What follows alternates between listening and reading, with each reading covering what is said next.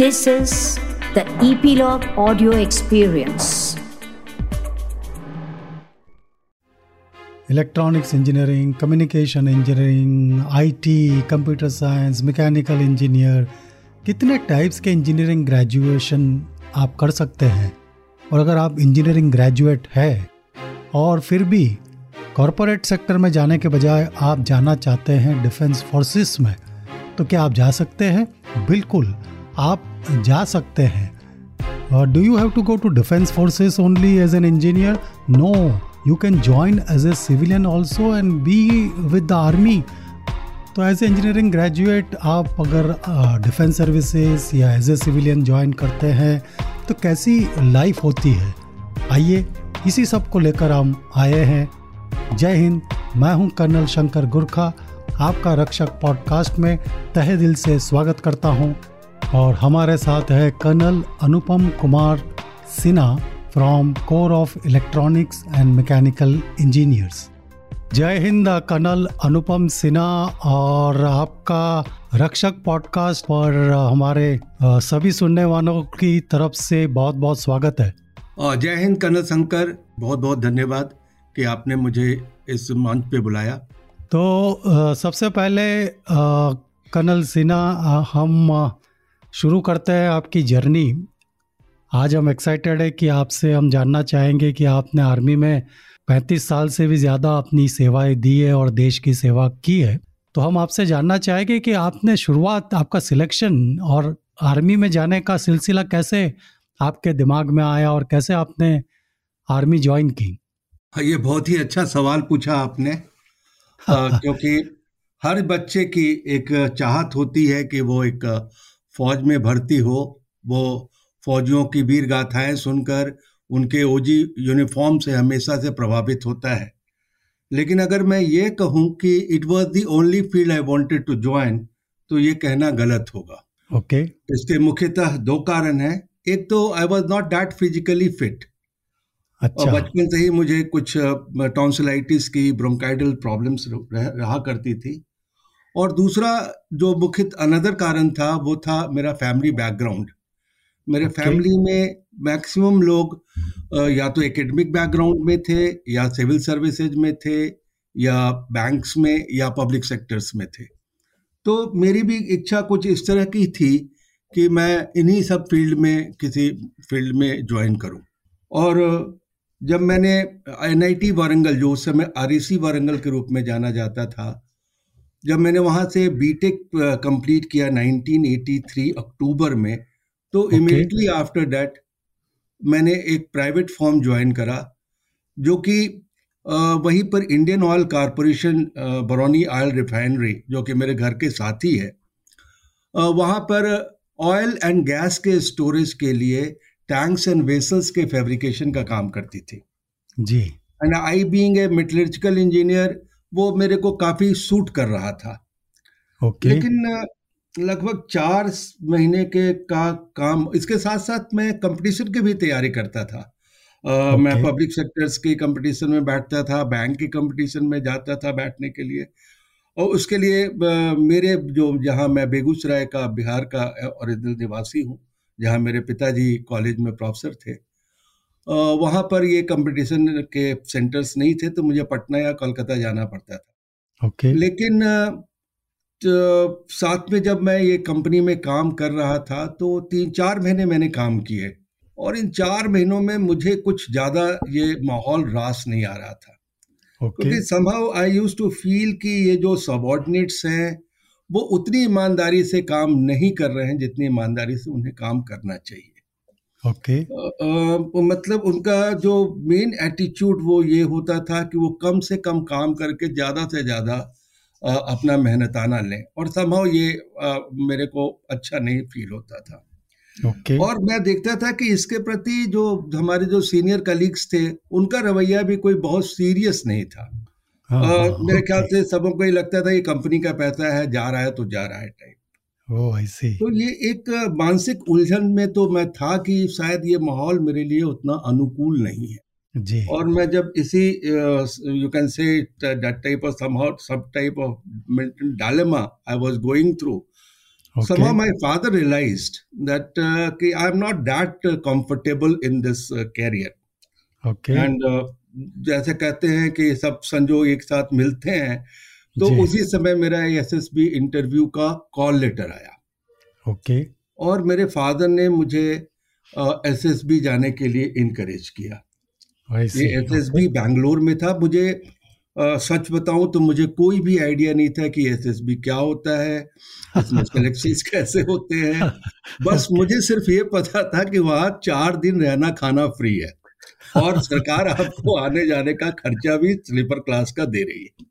Okay okay. तो मैं वहाँ से जो भी ट्रेन थी उससे करता हुआ मैं बैंगलोर पहुँच गया स्टेशन पर एसएसबी के स्टाफ जो आए हुए थे उन्होंने हमें रिसीव किया और वहाँ एसएसबी में लेके गए और वहाँ पर जब हमें ब्रीफ किया गया तब मुझे पता चला कि ये चार दिनों का है और ये इसमें आपके तरह तरह के आपके टेस्ट होंगे okay. और जब मैं एसएसबी का के थ्रू जब टेस्ट पे जा रहा था तब मैंने पाया कि ये तो आपका एक काफ़ी अच्छा तरीका है जिसमें कि आपकी डिसीज़न टेकिंग कैपेबिलिटीज सिचुएशंस को रिएक्ट करने की आपकी कैपेबिलिटीज आपकी लीडरशिप okay. क्वालिटी ग्रुप में एक साथ रह के किसी मिशन को पूरा करने का के लिए आपका एटीट्यूड ये सारी चीज़ों को वो आपके का वो एक टेस्ट ले रहा था। वाह और इन सब चीज़ों से मैं काफ़ी प्रभावित हुआ। मैं तो आपके माध्यम से ये कहना चाहूँगा कि आप आर्मी में ज्वाइन करना ना करना चाहे लेकिन अगर आप अपनी पर्सनालिटी को चेक करना चाहते हैं अपने अंदर के एक्चुअल लीडरशिप या अपनी एटीट्यूड्स को के अपनी कमजोरियों को देखना चाहते हैं या मैंने उसका फील करना चाहते हैं तो एक बार एसएसबी में ज़रूर जाए। तो लकली मैं करता गया मैंने काफ़ी इंजॉय करा वो चार दिनों के उस टेस्ट को। क्योंकि ये काफ़ी फ्रेंडली एटमॉस्फेयर में वो टेस्ट कंडक्ट किया जाता है। कोई okay. ज़्यादा टेंशन नहीं थी जो टेस्ट लेने वाले लोग थे उन, उनका भी माहौल बहुत ही फ्रेंडली था। और हम लोग का जो सत्रह बच्चों का जो ग्रुप था वो हम लोग काफ़ी एक दूसरे से घुल मिल गए थे। ओके और चौथे दिन जब रिज़ल्ट का दिन आया तो सौभाग्यवश उस सत्रह बच्चों में हम लोग सिर्फ़ दो बच्चे जो थे दो लड़के जो थे वो सेलेक्ट हुए।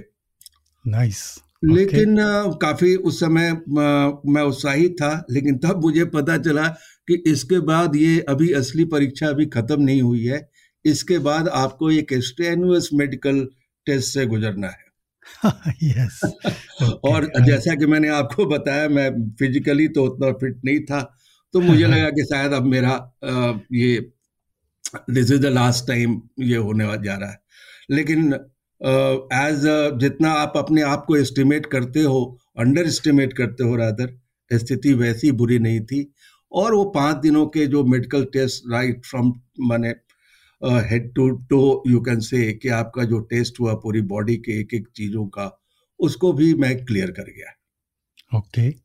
और तब तक मुझे मुझमें जो आर्मी ज्वाइन करने का जुनून पूरी तरह से सवार हो चुका था नाइस nice, ओके okay. मैं जब उसके बाद जब मैं घर में पहुँचा तो मैं पूरे जोश में था और सबसे पहला मैंने काम किया कि मैं कंपनी में पहुँचा और मैंने अपना रेजिग्नेशन लेटर उनको सौंप दिया। तो okay. उनके उन्होंने मेरा ये इस तरह के डिसीज़न देख के वो काफ़ी अचंभित हो गए। यू कैन से दे वर वेरी सरप्राइज्ड जैसे इतनी भी क्या जल्दी है मैं तो आपसे कोई मांग नहीं रहा हूँ इस्तीफा। आप ऐसा करो you go to Dehradun join IMA stay there for a month और सो और आपको अगर अच्छा लगे तो आप वहाँ से बाई पोस्ट आप रेजिग्नेशन लेटर भेज दो। सो और because we are planning to send you abroad because उनके ईरान इराक वगैरह जितने भी ऑयल प्रोड्यूसिंग कंट्रीज़ थे वहाँ भी उनके प्रोजेक्ट चला करते थे। आई सी लेकिन मेरे को कोई उनके इस कैरियर में कोई किसी तरह की तब तक कोई दिलचस्पी नहीं रह गई थी। और मैंने अपना रेजिग्नेशन लेटर उनके पास उनके टेबल पर रखा और वापस चलाया। Okay. कुछ मेरे रिलेटिव्स भी थे उन्होंने मेरे को डिस्करेज किया कह रहे यार आप जा तो रहे हो लेकिन आप में आपने उतनी फ़िज़िकल कैपेबिलिटीज तो है नहीं। आप आए में देहरादून से वापस आओगे और आपने रिजाइन भी कर दिया या आपने ठीक काम नहीं किया। लेकिन मैं अपने फैसले पर कायम रहा और मेरे फादर भी मुझे इसके लिए इनक्रेज करते रहे। और finally in July 1984 I join I M A Dehradun. Okay तो अभी तक जो आपने सिलेक्शन की आपकी बहुत ही इंटरेस्टिंग कहानी हमको बताई तो उसमें से मैं तो तीन चार चीज़ें हमारे सुनने वालों को फिर से दोहराना चाहूँगा कि जो काफ़ी लोगों के दिमाग में ये रहता है कि अगर आपको आर्मी में जाना है मतलब कि physically you have to be supremely fit ऐसा कुछ नहीं है, आपका केस देखिए। कि आप खुद ही कह रहे हैं कि you are not that physically fit दूसरा है कि फैमिली बैकग्राउंड वो भी कोई ज़रूरी नहीं है कि आपके फैमिली में कोई हो और तभी आप आ, आपको गाइडेंस मिलता है और आप जाते हैं और सिलेक्ट होते हैं। तीसरा है कि कई बार आ, आप देखिए इंजीनियरिंग कर चुके थे अच्छी जॉब लग चुकी थी आप आपकी फिर भी आपको क्लैरिटी नहीं होती है माइंड में कि करना क्या है। So you have to be open to exploring various options then only you will be able to find your ultimate calling और जो चौथा आपने बहुत ही अच्छी चीज़ बताई कि S S B it is one of the best screening test of world I would say और अगर कोई इसको क्लियर करता है तो मेरा मानना है और शायद आप भी अग्री करेंगे कि एनी टेस्ट और एनी इंटरव्यू और any selection is very easy for him so they must appear I fully agree with you yeah so बहुत अपने तीन चार चीज़ें में बात कही भी थी कि one must go and test himself by going to through the SSB whether he wants to join army or not. That is exactly. very nice. तो अभी आगे चलते हैं कि आपने बताया फ़िज़िकल फिटनेस आपकी ठीक नहीं थी। तो जरा आप बताइए कि ट्रेनिंग के दौरान जो एक साल की ट्रेनिंग होती है बहुत ही सख्त फिजिकली तो होती है तो how did you cope up with the challenge how did you go through that is another very interesting story okay पहली बात तो जैसा मैंने बताया मेरा कोई खास आर्मी का बैकग्राउंड था नहीं। जब मैं एसएसबी कर रहा था तब मुझे पता चला कि आपको कोई टेक्निकल आर्म्स सर्विसेज़ वगैरह में आपको जाना होगा। मैं चूँकि एक मेटलर्जिकल इंजीनियर था मैं तो ये सोचता था कोई मेटलर्जिकल लैब वगैरह इस तरह की कुछ चीज़ें होंगी जहाँ पर मैं काम करूँगा। और मैं तो एक इंजीनियर हूँ फ़र्स्ट क्लास इंजीनियरिंग ग्रेजुएट हूँ। लेकिन जब मैं आई देहरादून के के द्वार पर पहुँचा तो मैंने ये पाया कि ये तो मेरी कल्पना के बिल्कुल ही विपरीत है। जितना मुश्किल मैं समझ रहा था उससे कहीं ज़्यादा मुश्किल है ओके okay. और जिस तरह की ट्रीटमेंट वहाँ पर जो मिली जिस तरह का वहाँ पर ये ट्रेनिंग और जिस तरह की ट्रीटमेंट थी वापस से मैं एक इंजीनियर से एक जेंटलमैन कैडेट बन गया ओके okay. और ये असमंजसता फिर बनी मेरे दिमाग में कि okay. ये कहीं मैंने यहाँ आकर कोई गलती तो नहीं कर दी okay. लेकिन एक फैसला लिया था और मुझे लगा कि यह फैसला गलत नहीं है। okay. और जब मैंने धीरे धीरे जब अपने आप को उसमें ढालना शुरू किया ये काफ़ी टफ था। लेकिन देन आई फाउंड कि you have to mentally very very strong if you are mentally very very strong then your physical fitness अपने आप एक शेप ले लेती है।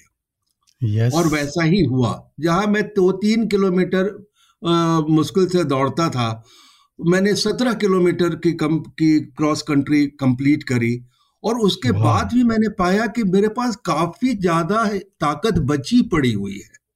Even they, the other colleagues or uh, you can other cadets they encourage me to go to see the movie जो कि वहीं पर ऑडिटोरियम हम लोग के आईएमए में होता था। तो okay. तो मैं नहा मैंने बात बात लेके मैं वो पिक्चर भी देखने गया और मैंने उसको थॉरली इंजॉय किया। ah, nice. तो तब मुझे ये पता चला कि इट्स नॉट दैट डिफ़िकल्ट जितना कि आपके दिमाग में अगर ये बात आ जाती कि कोई काम मुश्किल है तब वो आपको ज़्यादा मुश्किल नज़र आती है। लेकिन अगर आप उनके दिमाग में ये बात आ गई कि ये मुझे करना है और मुझे कर गुजरना है तो फिर कोई भी राह मुश्किल नहीं होती है बल्कि बहुत ही आसान बन जाती है। और ऐसा ही मेरे साथ हुआ और धीरे धीरे ये सारी मुश्किलें दूर होती गई और मैं सेकंड टर्म में हम लोग हम लोग और डायरेक्ट मैंने एज ए टेक्निकल ग्रेजुएट्स हम लोग थोड़े दिन फ़र्स्ट टर्म में रहते हैं फिर हम लोग सेकेंड टर्म में शिफ्ट हो जाते हैं और फाइनली फिर ये दोनों टर्म्स छः महीने में पूरा करने के बाद थर्ड टर्म्स हमारा आता है जो कि रिलेटिवली इजी हो जाता है naturally because you get custom to the life and style of that academy and finally after one year of rigorous training you can say जिसमें कि जंगल भी थे पहाड़ भी थे नदियाँ भी थे नाले भी थे हर हाँ। तरह की चीज़ें थी बर्फ़ भी थी और उन सबों को करते हुए एंजॉय करते हुए रादर 8 जून 1985 को I got commission as a lieutenant in corps of electrical electrical and mechanical engineers which is known as now corps of electronics and mechanical engineers वाह तो अब आते हैं हम लोग आपकी आर्मी में जब आपकी एंट्री हुई corps of electronics and mechanical engineers तो थोड़ा ईएमई के बारे में बताइए what is the role of EME yeah very interesting corps very interesting corps though it is it is called a services but I say कि most occupied अगर कोई core है तो that is corps of electronics and mechanical engineers right just a brief about its history it was uh, established in on 15th October 1943 under okay. the British rules as IEME, that is Indian Electrical and Mechanical Engineers. Okay. Uh, just to give a dedicated repair and maintenance support of to the British equipments, British Army equipment to be precise. And on 15 September 1944, Lieutenant General Sir Clear Bird was the okay. first colonel commandant of uh, this corps and once India got independence in 1947 and got republic in 1950, उस IEME से I word हटा दिया गया और it remained EME that is electrical and mechanical engineers. Okay. सन 80 और 90 के दशक में जब काफ़ी ज़्यादा टेक्नोलॉजी का प्रसार हुआ हमारी तकनीकी क्षमता का में काफ़ी विस्तार हुआ और हर जगह जब हर चीज़ में इलेक्ट्रॉनिक्स का समावेश हो गया तो ये सोचा गया कि इलेक्ट्रिकल एंड मैकेनिकल इंजीनियर्स का नाम को बदल के हमें इलेक्ट्रॉनिक्स एंड मैकेनिकल इंजीनियर्स रखना चाहिए और एक जनवरी 2001 को इलेक्ट्रिकल एंड मैकेनिकल इंजीनियर से बदलकर यह corps of electronics and mechanical engineers हो गया ओके okay. एंड आपको यह जानकर आश्चर्य होगा इसमें सिर्फ़ आर्मी पर्सनल्स ही नहीं ज्वाइन करते हैं हाँ, हाँ। इसमें as a civilian technical officers जो कि एक ग्रुप ए गस्टेड ऑफिसर्स होते हैं जो कि यूपीएससी में जो इंडियन इंजीनियरिंग सर्विस होती है आईएएस के थ्रू वो ईएमई e ज्वाइन करते हैं राइट right. हालाँकि उनका बेसिकली जो उनका जो यूटिलाइजेशन और होता है वो बेस वर्कशॉप्स में होता है या ई डायरेक्ट्रेट्स में होते हैं या वे फिर ट्रेनिंग इंस्टीट्यूट में एज ए इंस्ट्रक्टर भी काम करते हैं yes. जहाँ तक ईएमई के रोल का सवाल है तो इसका जो बेसिक रोल है that is repair and maintenance of any type of equipment army equipment whether it is mechanical electrical electronic radar missile small arms guns whatever you name it उसको repair और उसको ऑपरेशनल मेंटेन करना ताकि वो operationally fit state में रह सके। Good ये तो, ये हमारी corps corps of electronics and mechanical engineers की जिम्मेवारी है। Right right. तो आपने हमको इसकी हिस्ट्री और इसके रोल के बारे में बहुत अच्छी तरह बताया। हाँ एक बात मैं और ऐड करना चाहूँगा Karan okay that is besides repair हमारी दूसरी जो बहुत बड़ी जिम्मेवारी है that is recovery right and this recovery of this casualties equipment casualties जिसको कि जहाँ पर भी है वहाँ से हम उसको रिकवर करके लाएँ और उसको ऐसी जगह पर पहुंचाएँ जहाँ पर उसका रिपेयर किया जा सकता है। और अगर yes. वो रिपेयर नहीं किया जा सके तो फिर उसका फर्दर बैकवर्ड इवेक्युएशन की जिम्मेवारी भी corps of electronics and mechanical engineers की होती है। नाइस ओके सो आपने हमको अच्छी तरह समझाया कि हिस्ट्री कब से स्टार्ट हुआ और इसका रोल रिपेयर और रिकवरी और इंजीनियरिंग सपोर्ट प्लानिंग का है। आपने as a metallurgical engineer join किया और हमने, आपने हमको बताया कि आपने तो सोचा था कि आर एन डी और इस तरीके के रिसर्च वगैरह में आपका डिप्लॉयमेंट होगा। लेकिन let us know about your journey in army as a metallurgical engineer आपने ज्वाइन किया लेकिन कहाँ कहाँ आपको किस तरीके से आर्मी में देश देश की सेवा करने का मौका मिला हाँ ये बड़ा इंटरेस्टिंग सवाल है आपका okay. जैसा कि आपने कहा आपने भी कहा और मैंने भी शुरू में बतलाया था कि मैं एक मेटलर्जिकल इंजीनियर था और मुझे ऐसा लगा था कि शायद मैं कोई मेटलर्जिकल रिसर्च लेबोरेटरी वगैरह में मेरा एम्प्लॉयमेंट या मेरा यूटिलाइजेशन होगा राइट right. लेकिन जब मैंने आर्मी ज्वाइन किया और कमीशन होने के बाद जब हम यंग टेक्निकल ऑफिसर से एक वाईटीओ कोर्स होता है जो ई e स्कूल बड़ौदा और देन एम सी सिकंदराबाद में कलमिनेट होता है okay. वहाँ गया तब मैंने ये पाया कि ये आपका मेटलर्जी का आपका यहाँ पर ज़्यादा आपकी जो है उस जिस फ़ील्ड में आपने इंजीनियरिंग करी है उसका कोई खास ऐसा मकसद नहीं है यहाँ पर डिपेंड करता है कि आप इस तरह के कोर्सेज में किस तरह से परफॉर्म करते हैं okay. और फिर यहाँ पर आपको किस फ़ील्ड में इंटरेस्ट जगता है किस फ़ील्ड में इंटरेस्ट आता है उस इंटरेस्ट okay. उस फ़ील्ड में आप अपना कैरियर बना सकते हैं mm-hmm.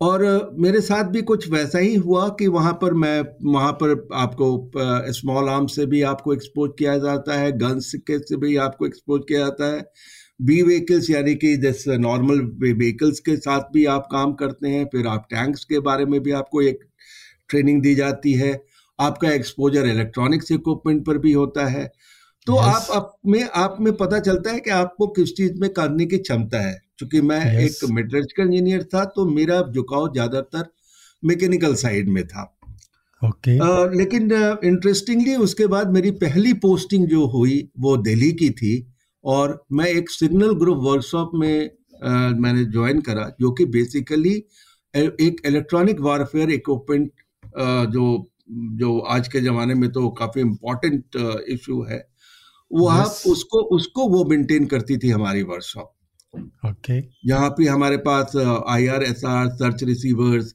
interceptors jammers direction finders इस तरह के इक्विपमेंट थे और मैं उस इक्विपमेंट से काफ़ी बिकॉज़ मैं वहाँ पर लगभग दो साल रहा और उस इक्विपमेंट के बारे में मैं काफ़ी अच्छी तरह समझ चुका था। मैं उसको रिपेयर भी हम कर, करते थे उसको भी रिपेयर भी हम कुछ हद तक सीख रहे थे। उसको okay. मेंटेन कैसे करना है उसको ऑपरेट करना कैसे है। तो मेरे जो कमांडिंग ऑफिसर थे वो इतने प्रभावित हुए कि उन्होंने बोला कि तू इलेक्ट्रॉनिक्स में जा। okay. मैंने कहा नहीं इतना ज़्यादा 180 डिग्री टर्न मैं नहीं ले पाऊँगा।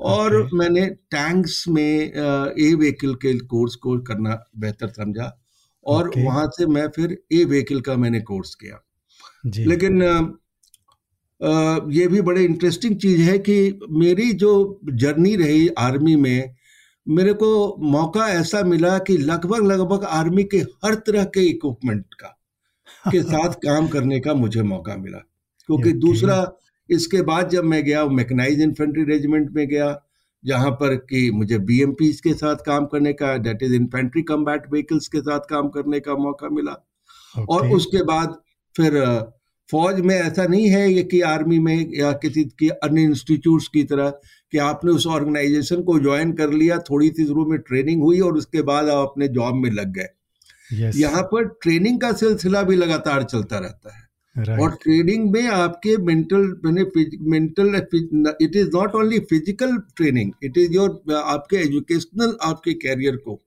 और उसी ट्रेनिंग का दौरान जस्ट में मेरे छः सात साल की मेरी सर्विस हुई थी।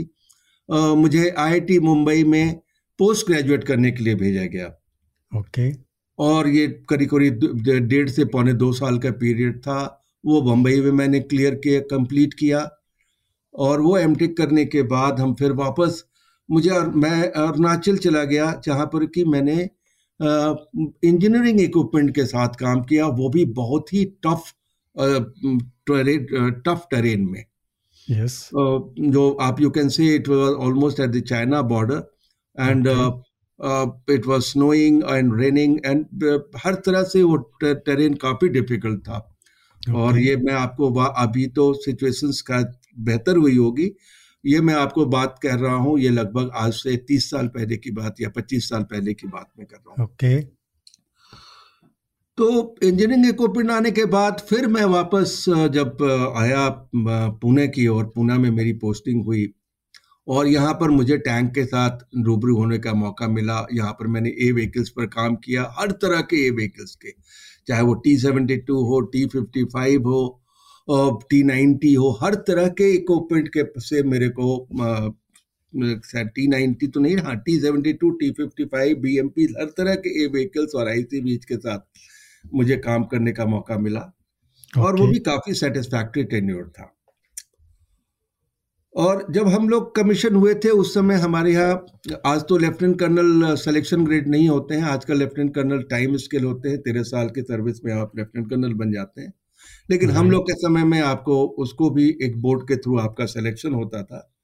और वहीं पर मेरा लेफ्टिनेंट कर्नल के रूप में मेरा मैं बोर्ड ने मेरे को थ्रू किया। और as a second in command मैं फिर एक इन्फेंट्री बटालियन में आया जहाँ की फिर अनदर टाइप ऑफ़ इक्विपमेंट्स के साथ मेरा ये हुआ तरह तरह के बी एफ़ एस आर और जिस मैंने बैटल फ़ील्ड सर्वेलेंस रडार्स वगैरह के साथ को को देखने का मौका मिला। तो कहना ये होगा कि मेरी जो आर्मी में जो मेरी जर्नी थी, वो बड़ी इंटरेस्टिंग रही। नॉट ओनली कि इक्विपमेंट का, हर तरह के इक्विपमेंट इसके अलावा एजुकेशनल फ़ील्ड में जैसे एक मेरे को एम करने का मौका मिला। बाद में मैंने सिम्बाइसिस से एक masters diploma in business administration भी किया और बाद में मैंने मास्टर्स इन पर्सन मैनेजमेंट भी किया पुणे यूनिवर्सिटी से। तो इट वाज अगर आप किसी और ऑर्गेनाइजेशन में होते तो आपको ये डबल पोस्ट ग्रेजुएट वगैरह करने का मौका शायद नहीं मिलता। मुझे तो इस बात का पूरा ये है। तो ये was all round development you can say yeah I agree fully with you कि बाकी ऑर्गेनाइजेशन में आपको कितना मौका मिलता है। Because I can say this with authority मैंने आर्मी में 21 साल सर्विस कर कर 17 साल कॉरपोरेट में किया हुआ है।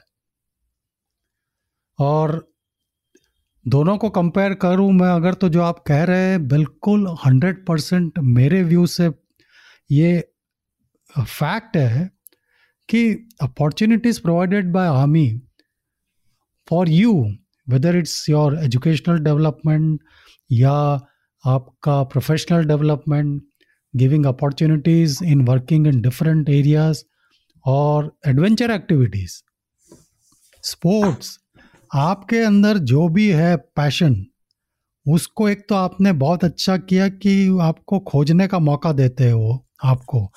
जैसे आपको कोर्स के दौरान और सब कुछ पता चलता है कि where you can go then once you go there you keep evolving yourself और आपका जो पैशन है, उसको फॉलो करना, आपका डेवलपमेंट आपका वेलफेयर उसका आर्मी हमेशा ध्यान रखती है।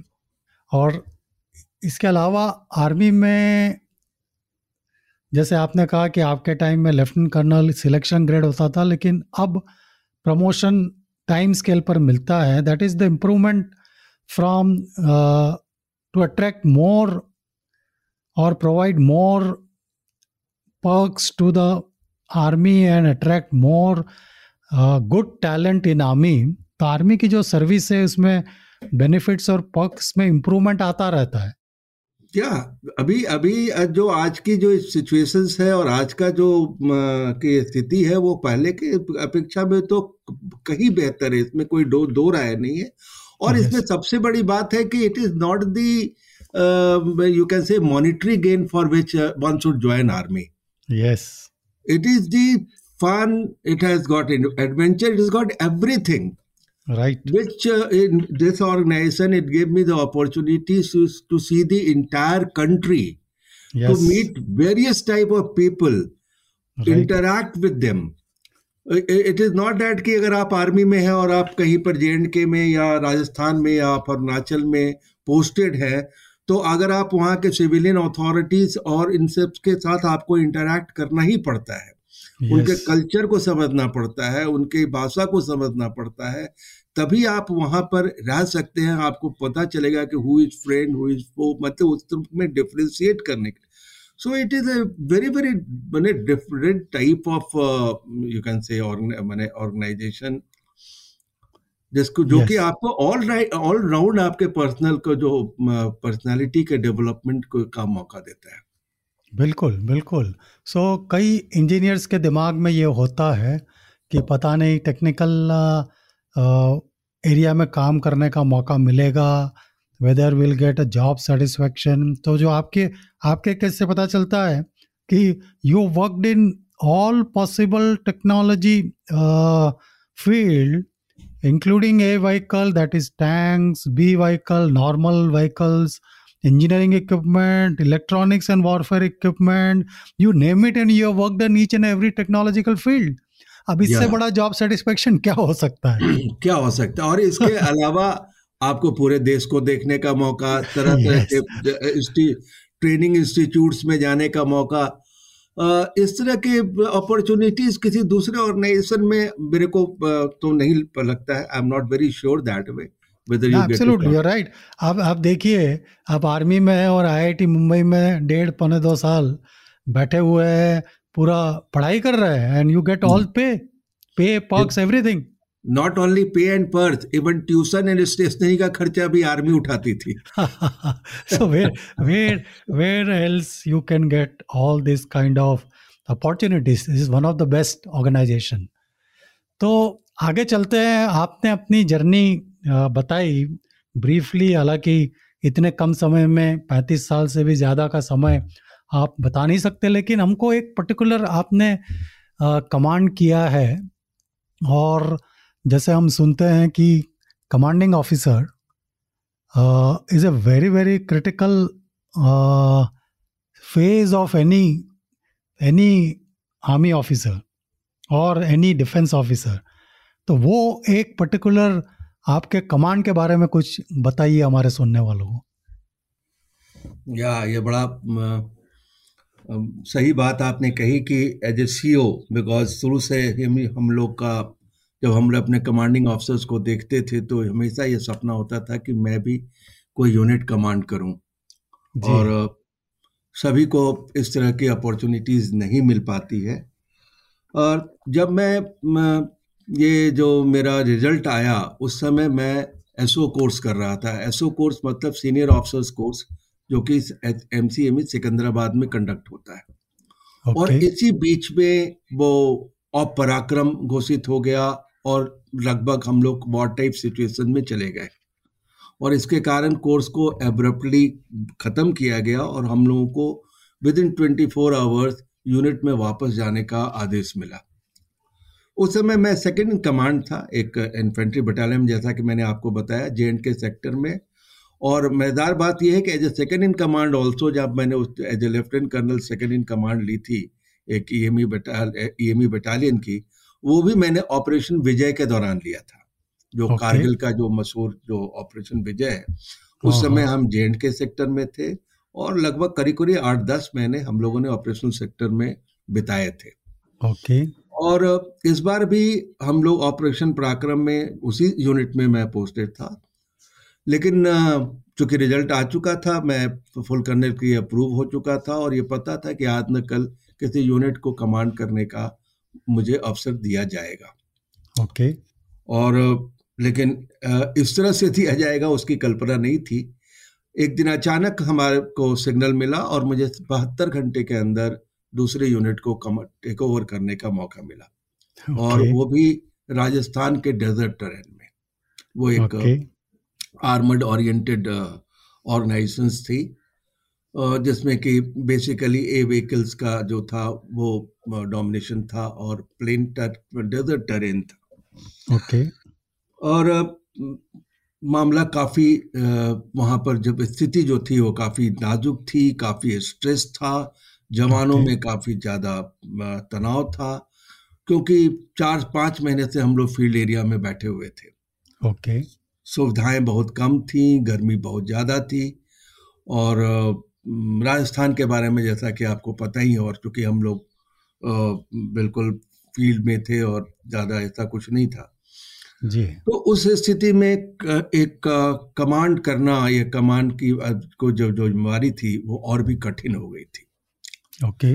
और उस समय मैंने ये जो मेरा जो मेरे दिमाग में जो सबसे पहली बात आई कि मुझे ये स्ट्रेस बस्टिंग जो है वो बहुत ज़रूरी है। जवानों के बीच में एक माहौल ऐसा तैयार करना होगा कि उनके अंदर में किसी तरह का मेंटल स्ट्रेस ना हो। Okay okay. और मैंने सबसे पहले ये कोशिश करी मैंने उन लोगों के साथ मिलना जुलना शुरू किया उनसे बातचीत शुरू करी अपने अफसरों को इनक्रेज किया कि वो ऑफिसर में इंटरपर्सनल इंटरेक्शंस जो है वो ज़्यादा से ज़्यादा हो। और ये फौज में बहुत ज़्यादा इम्पोर्टेंट चीज़ है। Okay. कि अगर आप में because you are going for a war you are encouraging people to give your life for the country yes. और वो आदमी तभी इनकरेज हो सकता है जबकि उसे मालूम है कि वो एक ऐसे परिवार का हिस्सा है जिस पर उसे गर्व है और ये कमांड कमांड अधिकारी की कमांडिंग ऑफिसर का एक बहुत बड़ा एक एक रिस्पॉन्सिबिलिटीज है कि वो पूरे यूनिट को एक परिवार की तरह चलाए यस yes. और यही मैंने किया और मुझे इस बात की बड़ी खुशी है कि काफ़ी लंबे अरसे तक इस बार हम लोग भी इस फ़ील्ड में में रहे लेकिन मेरे कमान के दौरान में न किसी भी तरह की कोई कैजुअलिटी न कि फ़िज़िकल कैजुअलिटी या इक्विपमेंट कैजुअलिटी नहीं हुई मेरे दो ढाई साल की कमांड में ओके okay. और बड़ी सफलतापूर्वक जब ऑपरेशन को ये हो गया ऑपरेशन को कॉल ऑफ़ कर दिया गया तो उसके बाद हम लोगों ने बड़े इससे फिर हम वापस अपने पीस लोकेशन में पहुँचे okay. और उसके बाद जैसा होता है कि जब आप पीस लोकेशन में है तो आपकी ट्रेनिंग तो हो रही है साथ साथ जो है आपको पूरी तरह से हमने जवानों को रेस्ट एंड रिकॉप करने का मौका दिया उनको उनके परिवार के साथ रहने का अच्छी तरह से मौका दिया ताकि वो अपने आप को फिर से मेंटली अपने आप को और फिजिकली अपने आप को ये कर सके, सक्षम बना सके, ताकि इस तरह की अगर कठिनाई आगे आए तो उसका वो फिर से सफलतापूर्वक सामना कर सके। Yes so this is so powerful colonel Sinha और ये सुनने वालों को भी जानकर सीखना मिलेगा कि within seventy two hours you were ordered to go and take over the command of unit which is under terrible stress because of operational conditions, local environmental challenges, और इसको आपको टेक ओवर करना और जाकर उसमें ढल जाना सबसे पहले, उनको समझना और it is operation Vijay is already going on और उसी दौरान सबके साथ किस तरीके से इस तरीके की लीडरशिप प्रोवाइड करना कि स्ट्रेस कम हो। लोग इस तरीके से मोटिवेट हो, उनका मोरल इतना हाई हो। जैसे आपने सही कहा कि you have to motivate as a commanding officer to sacrifice their lives which is supreme sacrifice इससे बड़ा सेक्रीफाइस कोई हो नहीं सकता। तो आपको पर्पस मीनिंग ये सब समझाना है कि ये ऑपरेशन किस वजह से है आपका रोल क्या है और आप क्या कर सकते हो और आपके इस सेक्रीफाइस से देश के लिए क्या मीनिंग रखता है। So that is really really so powerful और uh, ये इससे अच्छी इससे बड़ी चैलेंजेस लीडरशिप और कमांड और अपने आप को चाहे वो कॉरपोरेट में जैसे हम मैनेजर कहते हैं या फिर मैनेजिंग डायरेक्टर कहते हैं इससे अच्छा बड़ा और मौका क्या हो सकता है? या it's not a nine to five job that you go there go to the office and come out of the office and after that you don't have any contact with your subordinates it is 24 by 7 you are part of the family and they are your family members will have to treat like that absolutely तो आपने तो हमको you are double lucky that you commanded battalion in an operation या and even as a second in command again in in an operation yes क्योंकि हर या because every soldier dreams of participating in operation no या good fantastic तो आपकी life की जो journey है आर्मी की it is so fascinating and interesting और आपने मेरे ख्याल से 38 कितना साल अराउंड 37 इयर्स 36 इयर्स तो आज अब इस मुकाम पे है और आप जब ये पीछे दे रहा इसी last year you got retired from army तो आप अगर पीछे मुड़कर देखते हैं तो thirty six years of journey आज आपको क्या फीलिंग होती है? I still miss it very good. Very good answer. That you are i feel I, I feel i should had been there. Yes बस इससे इससे बड़ा ट्रिब्यूट क्या हो सकता है एक ऑर्गेनाइजेशन के लिए कि in spite of coming out you want to still be there या if I am given a chance I would like to be commission again आपने आपने शायद मेरे दिल की बात पढ़ ली। दूसरा क्वेश्चन मेरा दूसरा क्वेश्चन मेरा यही था कि given a chance would you repeat this but आपने पहले ही आंसर दे दिया।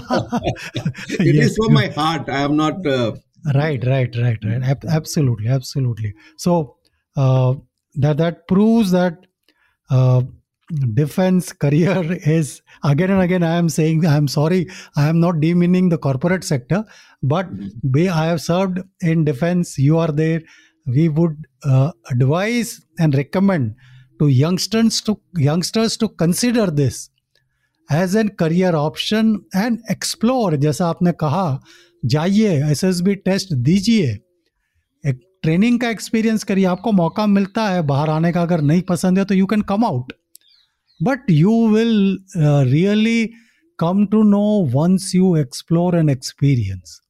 Yeah. Bilkul. and one more thing that yes. you need not to be a very intelligent person. Yes. Huh, it is not that you are from iit and all that because i have seen uh, it is not uh, it you have to be an above average. But in that case don't take it to for granted if you go to ssb you will get selected Right. Like I told you, ki out of 17, we only two cadets were there, we got selected. Yes. So it is a very stringent way of selecting people because they are seeing your all round capabilities. So uh, you can't just can't go for a picnic. It's a your natural वो आपकी natural instinct को पकड़ते हैं। आपकी officer like qualities के natural डिस्टिंग को जो कि आपके अंदर से एक नेचुरल वे में निकलती है। और आप कितना भी फेन करना चाहे कितना भी एक्ट करना चाहे वो आपकी इतनी तरह से आपको टेस्ट करते हैं कि आपका वो कहीं ना कहीं वो कंट्राडिक्ट कर ही देते हैं आपकी पर्सनालिटी बिल्कुल बिल्कुल। तो एक बड़ा कॉम्प्रिहेंसिव सिलेक्शन प्रोसेस है you can't fool them simple you have to अगर आप में वो बात है तो यू विल गेट सिलेक्टेड और अगर आप में बात वो नहीं है तो whether you are a champion academically physically fit fit you will not get selected it is that you say that I am a first class technical graduate I did from this thing I got so much of marks I have been throughout a first divisioner it is not the criteria to go to army it is not the only criteria I can say या बिल्कुल आपने ये already जो सुनने वाले हैं जो aspiring for joining the army उसके लिए एडवाइस तो दे ही दिया लेकिन फिर भी जाते जाते अगर आप आ, हमारे जो सुनने वाले हैं उनको मोटिवेट करने के लिए क्या एडवाइस देना चाहेंगे? मैं तो यही कहूँगा कि अगर आपको अपनी ज़िंदगी सही मायने में जीनी है तो आप इस ऑर्गेनाइजेशन को ज्वाइन करें। फैंटास्टिक इससे बेहतर मौका आपको कहीं नहीं मिलेगा जिसमें एक आप एक क्वालिटी लाइफ को लीड करेंगे। बिल्कुल ऐसा बिल्कुल, नहीं है कि इसमें सिर्फ़ एक प्रोफेशन है इसमें आपको हर तरह की अपॉर्चुनिटीज़ मिलती है। Yes. अगर आपको एडवेंचरस स्पोर्ट्स में का शौक है तो आप माउंटेनियरिंग में जा सकते हैं सेलिंग में जा सकते हैं रोइंग में जा सकते हैं। हर तरह के फ़ीड के लिए आर्मी आपको ट्रेन करती है आपका खर्च आपके खर्चे को वहन करती है आपको इंकरेज करती है और आपको एक प्लेटफॉर्म देती है जहाँ पर आप अपने इस जुनून को जो आपका जुनून है उसको ऊंचाइयों तक ले जाए और यही कारण है अगर आप आर्मी में मैं तो का ईएमई e के स्पोर्ट्समैन के बारे में बात कर रहा हूँ कि हमारे कोर ऑफ़ ईएमई में एक से एक बेहतरीन स्पोर्ट्समैन आए yes. स्वर्गीय श्री मिल्खा जी का सिंह जी का नाम तो आप सबको विदित होगा। और इस तरह के कितने सारे हैं और अगर आप आज के ओलंपिक्स में भी देखें तो yes. तो मैक्सिमम जो गोल्ड मेडल विनर्स होते हैं या जो पार्टिसिपेंट्स होते हैं उनकी ट्रेनिंग आर्मी के थ्रू होती है। इवन अभी जो जेवलिन के जिन्होंने गोल्ड मेडल लिया है yes, mister Chopra again from army so you it is not that कि अगर आपको अगर आप जा रहे हैं तो एक कैरियर के रूप में it is a all round development of yours so मेरा जो अपना जो पर्सनल अगर आपने मेरे से व्यू पूछा तो मैंने मेरा तो सिर्फ़ सिंपल सा जवाब है कि अगर ज़िंदगी जीनी है तो फिर आप इस ऑर्गेनाइजेशन को ज्वाइन करें। फैंटास्टिक अगर आपको ये एपिसोड पसंद आया तो एप्पल पॉडकास्ट पर फाइव स्टार से ज़रूर रेट करिए। और हाँ अपने दोस्तों के साथ इस एपिसोड को शेयर करना ना भूले। मैं कर्नल शंकर गुरखा, रक्षक पॉडकास्ट पर ऐसे ही और एपिसोड लेकर आता रहूँगा। नए एपिसोड की जानकारी के लिए इपीलॉग को सोशल मीडिया पर फॉलो करना और आप इपीलॉग डॉट मीडिया वेबसाइट या अपने पसंदीदार पॉडकास्ट स्ट्रीमिंग ऐप पर ज़रूर सब्सक्राइब कीजिए। जय हिंद!